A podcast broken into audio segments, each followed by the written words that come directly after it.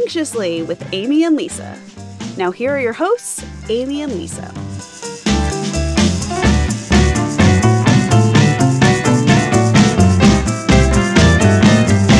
Hi, I'm Amy. And I'm Lisa. And this is Anxiously, the podcast where we talk about all the things that make us anxious.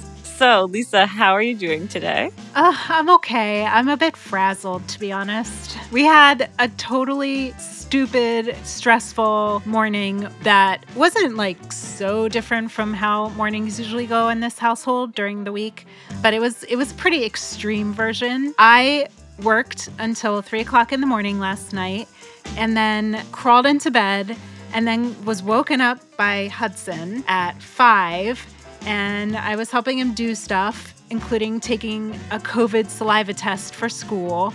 And oh then my God. I crawled back into bed at 6:30 thinking I could sneak in another 30 minutes of sleep. And then of course I slept through my alarm and we didn't get out the door until the kids were supposed to be at school. So I didn't have time to feed them breakfast at home. We ended up putting in an order through the Starbucks app on my phone for them to get bagels to eat in the car on the way down to school. It was like a total mess. And then of course I had to like hop on a Zoom as soon as I got back home and I just like all I'm so tired and I'm so there's just so much to juggle. How are you doing?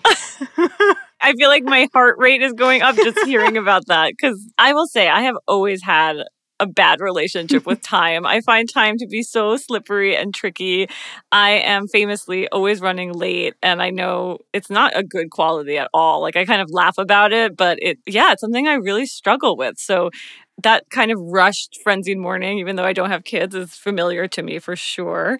Today, after work, I was supposed to meet my parents. They were coming very nicely to drop off some food outside. I had all good intentions to be there on time, but I got sucked into something silly on my phone. And before I knew it, like I had totally lost track of time and I was getting an angry phone call from my parents being like, Where are you? Amy, why are you always late? And it's Oh, like I couldn't even make the time to be on time for my wonderful parents who came all the way. So, you know, thankfully, whatever, I made it downstairs, apologized, hugged them with masks on, and all was okay. But it was just another reminder of how I am a chronically late person. it's tough. I feel like you and I are similar. I'm I'm also always late. And I feel like now working from home, I had a bad work life balance to begin with. Yeah, same.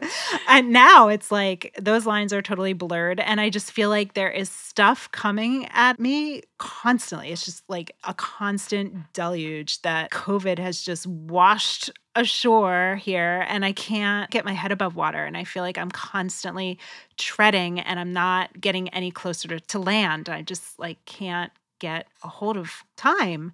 And time seems like this bizarro accordion where sometimes it feels like it's stretching out really long and weeks are just like endless and then other times it contracts and I can't like I can't believe it's already mid-March. I can't get a hold of time. I think everyone is experiencing time weirdly right now. But it's interesting that we like we feel all this pressure to quote unquote manage our time. Is that even possible? Like is it just a matter of getting better at juggling things or being good at multitasking? Like I like to think I'm actually good at multitasking. I think I sort of enjoy it in a way. Like it kind of gives me like an adrenaline rush that forces me to get stuff done, but I don't know how healthy that is. It's interesting. I wonder if, you know, marking Shabbat and taking the day of rest to really separate from work would be healthier and therapeutic almost in a way. It seems like a very wise thing to do to just sort of cut off that torrent of to do list items. Yeah, because as you said, it's like a there's no more separation anymore between work and life. I mean, there sort of wasn't already, like with the advent of email and Wi-Fi, like work came into our homes already. There is something I think good about carving out time that's meant to be time off. Yeah, like Shabbat exactly, or just any day of sort of unplugging. But I, I really struggle with with taking that time and feeling good about it. So do I. I feel like I have trouble just taking time for myself, period. And I look at Liel, my husband, he is super efficient. Like he maps out his path through the supermarket. When we take a trip, like a vacation or even like a day trip, he likes to map out every freaking minute. And that, I think that's weird and creepy a little bit. yes. We've had many conversations about that. But then I think like he'll find time. Like he will be able to carve out time during the day to just sit and read a book. And I never do that. Like if I'm going to read, it's in a sort of a scramble before bedtime. And he never he never puts stuff off. He doesn't procrastinate. And I am a super procrastinator. Like when I was writing, I would put off writing. Like I would find anything else to do, like clean, do laundry, you know, anything I could grasp at to just avoid writing. And he never does that. But I've also read an article recently that says that procrastination might actually be good for us and it allows our brains to form neural connections. So I wonder maybe all this anxiety about time management is not necessary. And luckily, we have an amazing guest today who is a very productive person. So hopefully, she'll tell us some of her secrets and help us feel a little bit less anxious about time management. Zibby Owens' latest book, Moms Don't Have Time to, a quarantine anthology, is based on her award winning podcast, Moms Don't Have Time to Read Books. She currently lives in New York with her husband and her four children, and somehow gets more done in a day than most people do in a month. And now, here's our chat with Zibby.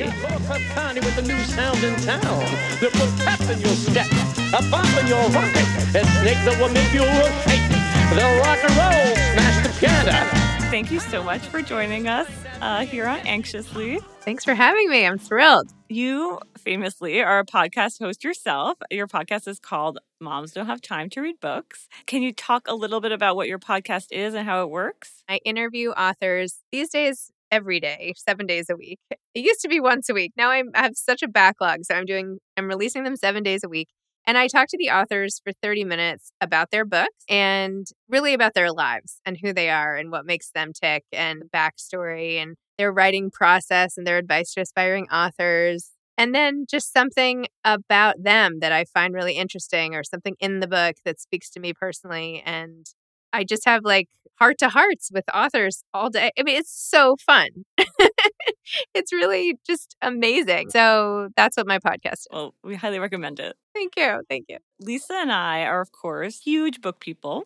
And you're such a wonderful champion of books and reading, and obviously a voracious reader yourself. How do you make time to read? Do you find that reading gives you a little bit of an escape from the whirlwind of time management? Does it stress you out to try and fit in reading? I was literally telling someone this morning, it would be as if someone was like, try to eat as much ice cream as you can. You have to eat all these flavors. Go and you're like, but I love ice cream. This is like, this is, how could this be a punishment? So do I get stressed? I get stressed because I've made myself all these crazy deadlines. I do it to myself, like this anxiously. I, I mean, I am like the textbook anxiety case. I create problems for myself when I don't have any just to stress about them. But yes, I view reading as a total escape. And every time I do it, it makes me feel better. And then whatever I go back to in life, I deal with better.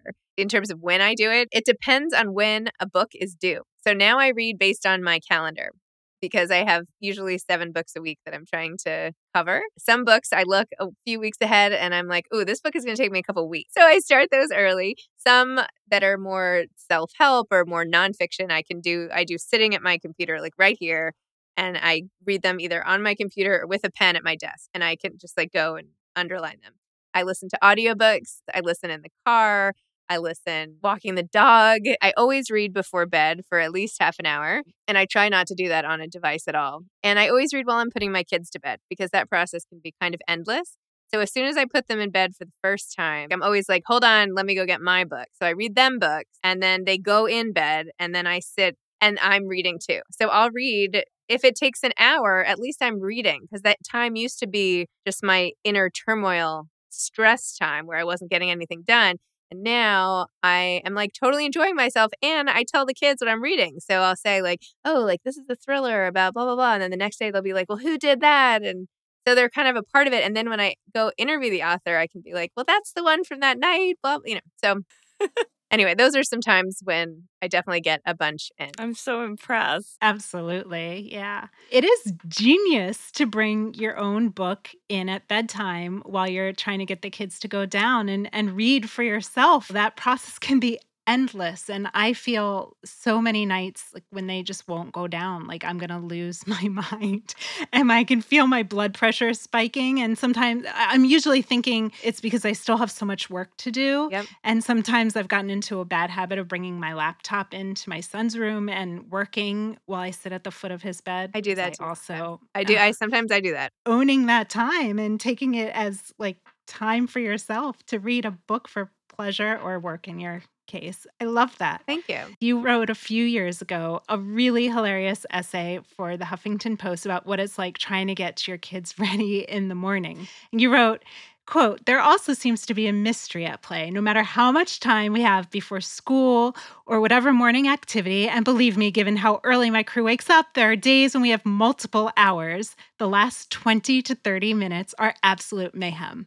We go from relative calm, like coloring in coloring books, to a five alarm fire. My pulse quickens, my heart rate skyrockets, and oh, it's on. I totally identify. I mean, every morning is like that here. It's it's like we can get up two hours before we have to be at school, and it doesn't matter. It doesn't matter what happens, but those last 20 minutes are a nightmare. I think a lot of people, even people who don't have kids, can identify with this sort of pressured time suck that happens before you have to get out of the house. So, can you walk us through how we could take back mornings?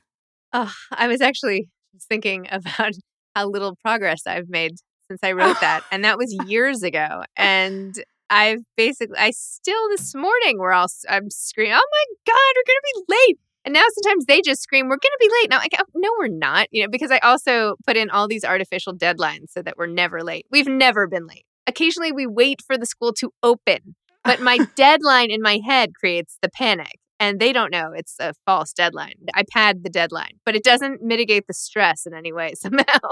no matter what we do early. And some mornings I'm like, let me try doing shoes and socks like half an hour early. Or like, does it matter when we get dressed versus when we eat? What should come for And nothing matters. They just don't want to leave the house. And getting a crew of people out the door who don't want to leave is like a big effort every day. so that's really the gating item is the obstinance of the participants. I think that's really insightful. Like, if the rest of the people in the household don't want to move, it's a stumbling block. yeah. It's like if the house was full of adults and we all had to go to jury duty or something. Yes. Like you and you were like, "Let's go guys, let's go to jury duty. Let's go." You'd be like, "Uh, okay, I'm coming." right? yeah, pretty much. And I find that lately leaving the house feels like more of an effort because of putting on the mask, like putting on the coat, putting on the scarf, putting on the mask. It's one stupid thing, but somehow it adds this whole other layer of like, oh, it's so difficult. Yeah. Never find the right mask. One of my kids is a thief. Like she takes everything and I don't know where it goes. So she also takes masks and they disappear. So my, my masks are never in the bin that I have for masks at the front door. So we will never be without a mask. Like You're so organized. makes no difference. But yes. Well, speaking of masks, I can't believe it's been a year now that we've been living in this pandemic reality. And I think it's really messed with our notions of time. The fact that it has felt in some ways so much longer than a year, and also like last March was just yesterday. Um, and days seem to either crawl or fly by and certainly blur together. And of course, your book is called Moms Don't Have Time to, a quarantine anthology. So this has been on your mind a lot. So I'd love to hear your thoughts on this past year and how it's changed our relationship to time. Yes, like everyone, it's been quite a year. I started with the normal chaos of remote school for four kids, you know, the food and doing all the housework and the laundry, and my husband did all the cooking, and just like having no outside visitors or helpers of any kind for weeks on end while I was still doubling down on all the work I was doing. So I was like doing Instagram lives every day with authors because I just felt this like very strong calling that I had to use the platform that I have to help because I knew I could. I knew I could on a dime sort of change things because it's really just me. I have this tiny team now. I'm not like a big publisher who can't pivot. So I was like, I can be the one to help these authors So I was doing lots of extra work and I started a virtual book club, which I still have going on. And I was doing all these shows and doing my podcast and dealing with the kids and the house. And of course, the stress and myself and, you know, everything. And then I started this online magazine called We Found Time. So I was publishing essays by all these authors, which I had started before the pandemic, had commissioned a bunch of pieces, which were going to be part of this big splashy new website that I ended up not ever building because pandemic hit. So I would just put them up on my own website and released five or so a week. And those are the essays, by the way, that at the end of the summer I realized um, were long enough to be a book. So that that became the book. So I wasn't, I never tried to write this book.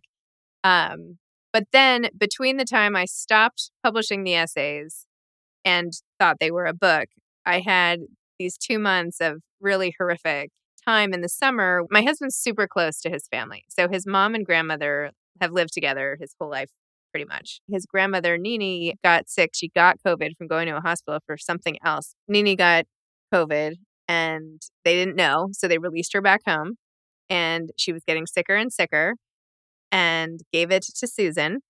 Meanwhile, then Nini has to go back to the hospital because she got fell much more ill because now she had COVID. Goes to the hospital. Susan's not allowed there. She has a fever at home. She ends up having to pack herself with ice packs under a hazmat suit so that they will let her say goodbye to Nini, who was not in poor health. So she has to say goodbye to her mom, who's like her best friend, right? They've been attached at the hip for years.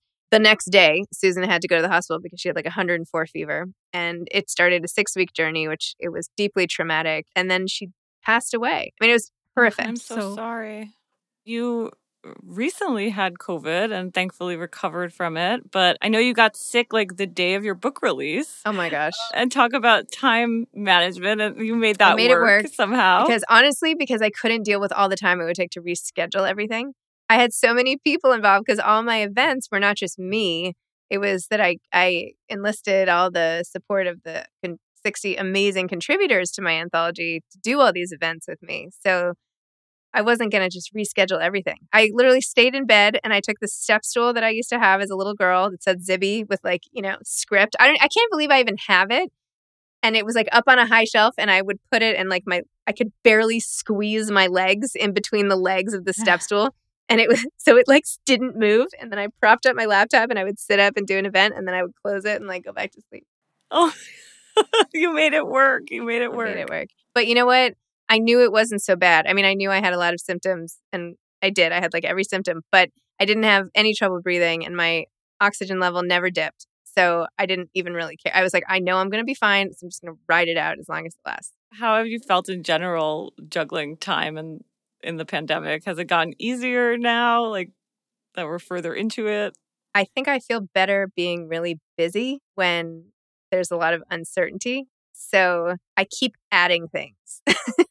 I just keep adding things to my plate. And I, like in the pandemic, when like my iCal was empty, you know, for days and weeks, I was like, oh my gosh. So managing time, I don't know. I just feel like I keep getting new perspectives on on it. But I think the hardest part is managing emails everything else I seem to be able to do pretty well.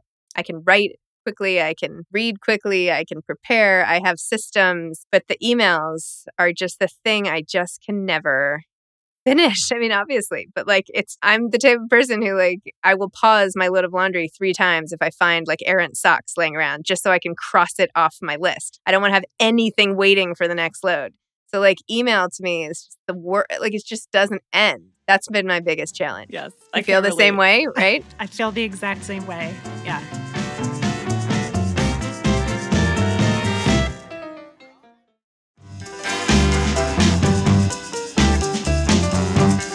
I think like the whole expression of like if you want something done, like give it to a busy mom because you don't really have the luxury of procrastinating. And this probably applies applies to stay-at-home dads or whatever, probably lots of other groups of people, but I'll just speak to my own because this is the one I'm in. If you're already so busy, another school form, throw it on top of the pile, right? I'm already doing a thousand things. But like if I had the whole day and you're like, "Hey, would you do this one form?" And you might do it wrong, right? Which is why I don't like to I have a hard time delegating anything, you know. I'm like, really? Why is that taking so long? I don't know if that really answered your question, but um, I do think that toggling between kids and yourself and your obligations and everything else increases efficiency on a broad scale. I'm not sure I'm good at multitasking. I'm good at like stacking lots of tasks together quickly. Like I'll do a podcast, but I'm only doing the podcast and then I'll read, but I'm only reading. And then I'll email, but I'm only emailing. So I don't usually do many things at once. I have a hard time with that, but I do a lot of things in a row. That's interesting. I, I feel like my husband is very similar to you in that way. Like he can power through a list of tasks and he's very organized. Whereas I'll like, I'll go back and forth and I'll do one thing and then I I think because I'm like having so much anxiety about all this stuff on my to-do list, I sort of don't know where to focus and then I'll I'll go like fill out some forms and then I'll go back to editing or I'll go back to reading and then I'll go back to form filling. But that's all the same thing in my mind. Like form filling and emailing, that's all like desk stuff. You know, like if I'm at my desk, I'm doing desk stuff. Like if I'm recording, then I like go to the recording mindset and I'll do all my recordings for a while. What are some tips you can give us and our listeners in terms of how they can be more productive? Like, do you use a to do list? What are your kind of strategies? Yeah, I'm actually, I'm like realizing all my strategies as I discuss them with people because I'm like, well, I don't know. I've never really thought about it before. I sometimes have a to do list. I make a to do list when I'm totally overwhelmed and I can't like decide what to do next. That's when I do a to do list, but I don't have a running one. I just have like email and I have it kind of in my head and I have my calendar. One tip is not delaying stuff.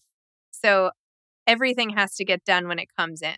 With my email management, I try really hard and it's it's not usually successful. Like my holy grail is to like get no scroll bar in my inbox when I go to sleep at night. So sometimes I'll like stay up till one, just like trying to get rid of the scroll bar. Of course, then I wake up and another hundred emails, but mostly junk. When I'm going through emails, if I'm really trying to attack my inbox, I change it from sorted by date to sorted by name. And I go through and just like try to knock out certain chunks that have a lot of names in a row. My my mom or something. Anyway, I could get rid of six emails. So I do that with email. I start doing stuff immediately when I wake up. I lately have been blocking time in my calendar. This is new for me, but when I know something's due, like an article I have to write, I'm allocating time. Like every Tuesday at nine in the morning, I'm allocating time to record all the bios for all the podcasts. Whereas like, I used to be able to just fit that in. So now I'm trying to schedule it more. I'm always asking myself, like, am I using my time in the most effective way? Like even today, I was like, I'm not using my time as efficiently as I need to be. Like I've got to ramp it up. Like what am I doing now? So every minute I'm like, what am I doing? Am I doing it as, as efficiently as humanly possible? Wow. And sometimes it's being creative or something. And that's okay because I'm doing that, right? Like I'm going on a walk and I'm just going to think, like, okay, fine. Today I spent some time being like, who would be on my wish list on my podcast? Like maybe it's time to pursue some of those people. I haven't done that in like a year. But then I felt like, well, if it doesn't work out, that's a waste of a day. And then I'm like, well, it's not a waste of a day. And frankly, it was like an hour. But Yeah. sometimes you have to invest the time in like the growth of your business or whatever else. Do you ever procrastinate? Do you ever just like spend time scrolling on your mm. phone, get sucked into the internet? I scroll on purpose. I I have like an hour a day I allocate to Instagram, and then I have an alarm pop up and it tells me I'm done. So that's enough. That's Um, brilliant. you can put it in Instagram. It it pops up. So I always am interested in like what time of day do I? I reach it every day, but when? How late? Because I do. I don't even view it as scrolling. It's like scrolling on Instagram is like helping my friends, basically, right? It's like what are my friends up to? What and what are the authors I know up to mostly? And that, if I don't, I might miss some really big piece of news. Or everybody posts all this news all the time. I wish there was. Oh, maybe I could do something. this is how I start everything I do. When I say like, I wish there were this. Could I start it? And then I go through the whole like calculation in like three minutes. I wish there were a more efficient way to digest news. I know they have all these like news emails, but Yeah, like the skim. yeah, but that you could like pick only the authors you want and have the newsletter, That's a good idea. right? I'm, I mean, I know Goodreads has something similar, but like if I could, instead of scrolling through Instagram for news, if I could just have like these are the 600 e- authors I want news on every day. And then as an author, you put your information. That would probably save me some time. So let me think about that. Anyway, um. Did you just give yourself a new project? perhaps, uh, perhaps. well, thank you. So, I mean, this was Sorry, no, I'm like running at the mouth. You caught me. no, no. I mean, I, I love. Yeah, I feel so inspired. Thank you so much, Zibby. This was amazing. Oh, thank you for having me.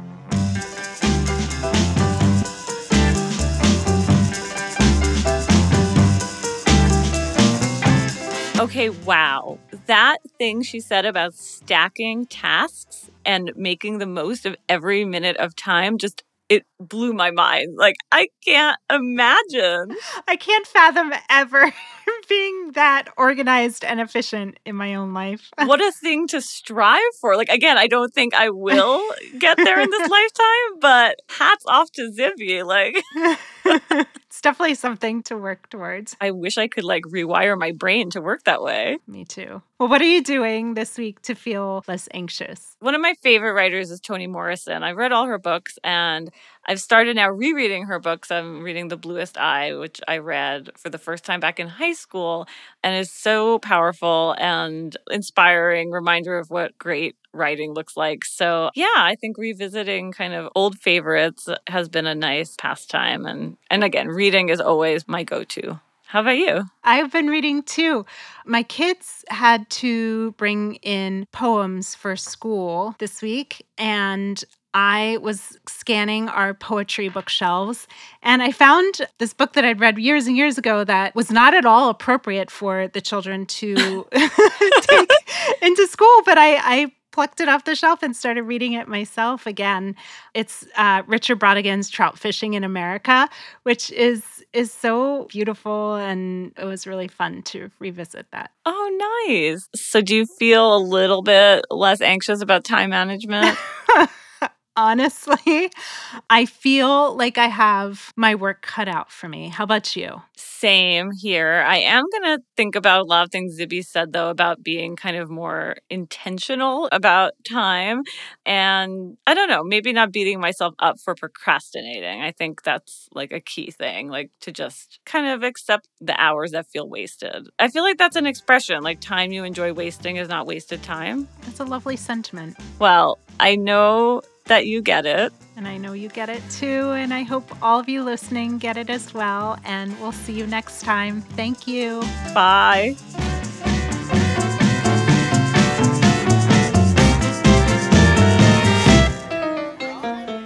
Anxiously is brought to you by Tablet Studios. Our producers are Josh Cross, Sara Fredman Aeder, and Robert Scaramuccia. Our music is by the best band in the world, Low Cut Connie. Please rate and review us on iTunes so more people can find us. It really helps. You can follow us on Instagram and Twitter at AnxiouslyPod. And if you have feedback or questions about the show, email us at anxiously at tabletmag.com. For more information about the show, head to tabletmag.com slash anxiously and check out all of Tablet's podcasts at tabletmag.com slash podcasts. See you later.